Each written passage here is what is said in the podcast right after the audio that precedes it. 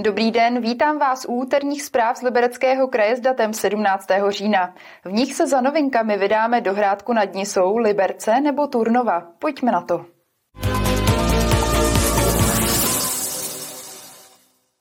Mateřská škola Liberecká v Hrádku nad Nisou prochází modernizací. Díky rekonstrukci bývalého výměníku stoupne kapacita školky o 24 míst.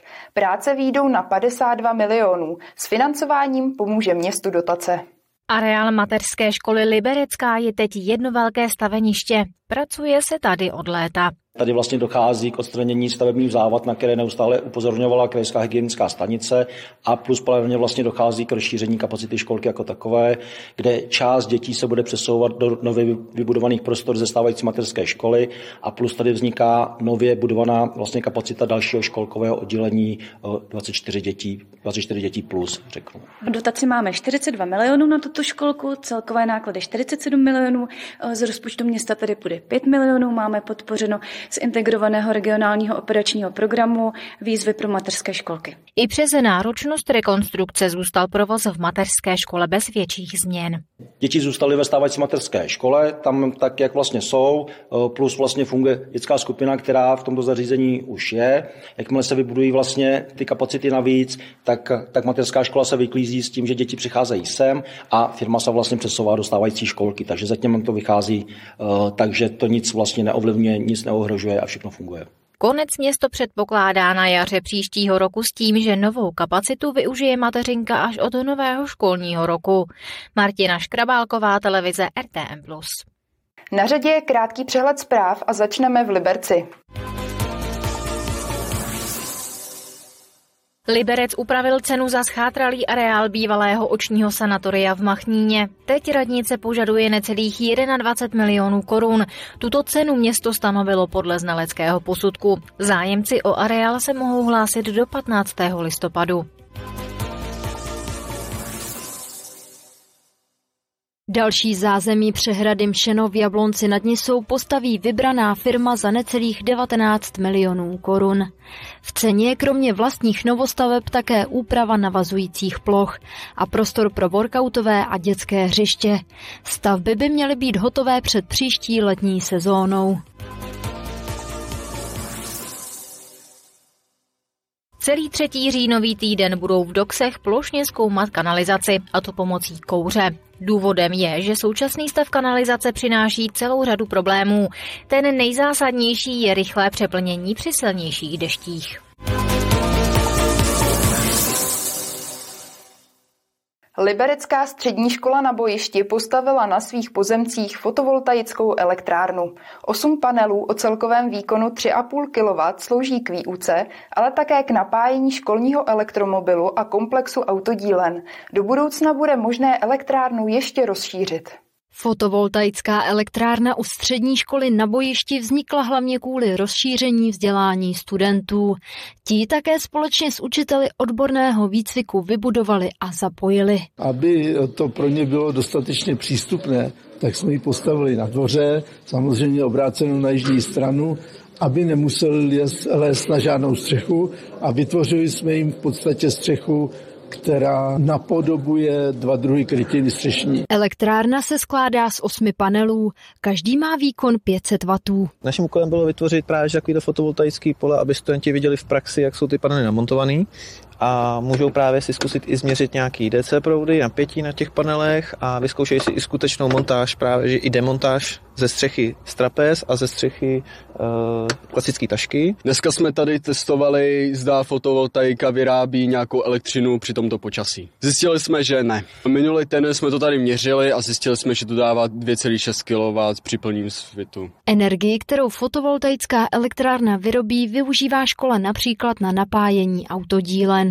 S klukama jsme provedli výkopové práce právě od tohoto místa až k solárním panelům a sem do přepěťových ochran jsou přivedeny DC kabely. Právě, že přes přepěťové ochrany nám to jde přímo do měniče. Měnič vyrobí střídavý elektrický proud a dále zásobuje tuto celou budovu elektrickým napětím a proudem podle spotřeby. Vyrobená energie zároveň slouží pro napájení školního elektromobilu. Do budoucna má škola možnost fotovoltaické panely ještě rozšířit. Záležet to bude na tom, jak se ve výuce osvědčí. Kateřina Třmínková, televize RTM+.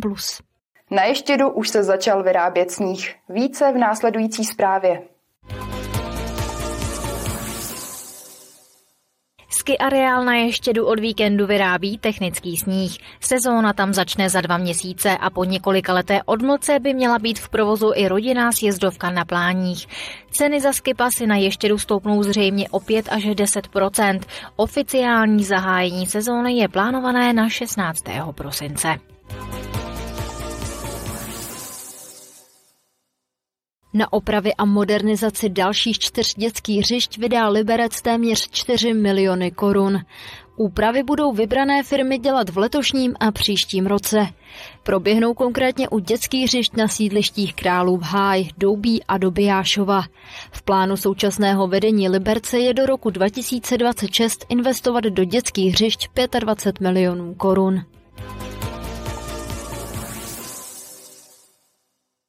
Českém ráji se daří opravovat informační tabule a sjednocovat jejich podobu. V největším rozsahu proběhla aktualizace a výměna informačních panelů s novým obsahem a grafikou. Podle Združení Český ráj se ale zatím podařilo obměnit jen zlomek. Opravy, které pomáhá financovat i liberecký kraj, už stály miliony korun.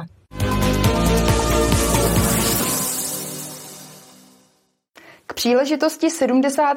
výročí svého založení se turnovská firma Granát poprvé v historii otevřela návštěvníkům. Mohli se podívat do jednotlivých dílen a prohlédnout si postup výroby granátových šperků.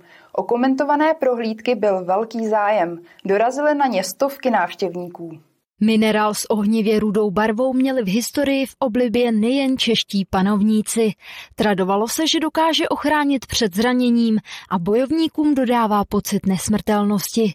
Dnes se granát využívá převážně na výrobu šperků. Třeba v Turnově se tomu věnují už 70 let. Za 70 let se tady změnilo opravdu hodně. Jsme vlastně postupně e, získali brusické kapacity, máme vlastní doly, takže jsme vlastně dneska schopni zpracovat ty šperky od, od suroviny až po finální šperk, který prodáme v našich prodejnách. Turnovský granát se dosud otvíral jen specializovaným skupinám návštěvníků. V sobotu 14. října ale do své výroby poprvé pustil i širokou veřejnost. Zaujal mě celý výrobní proces a je úžasný, že to člověk turnovák může vidět poprvé po 70 letech. Já sama dělám šperky, spíš mě zajímá jako zlatnici to broušení drahých kamenů, to strojový broušení, tak mě zaujala spíš tato. Manželka tady 40 let pracovala, takže já o tom trošku vím a moc se mi to všechno líbí. Návštěvníci tu mohli vidět třeba třídírnu, kde se ručně přebírá kamínek po kamínku. Po rozstřídění některé z nich putují na broušení. Tady se brousí šperkové kameny, je to almandín tedy, dostanu dostanu surový kámen a já z ní musím vybrousit pomocí mašinky kamenářské tvar a facety. Těch firm, které mají skutečně jako takhle spojenou historii s naším městem, není úplně mnoho. A Granát je jeden z těch, který tím rozhodně jako patří. Takže je pro nás hrozně důležitý, když my potřebujeme nějaké oficiální dárky nebo nějaké drobnosti, tak právě směřujeme sem do granátu, právě abychom ho dokázali propagovat. Den otevřených dveří granátu byl součástí akce Víkend křišťálového údolí, do které se zapojilo více než 60 výrobců. Kateřina Třmínková, televize RTM+. Úterní zprávy jsou u konce. Po předpovědi počasí už na vás čeká liberecký magazín nebo naše archivní okénko. Hezký zbytek dne. Na viděnou.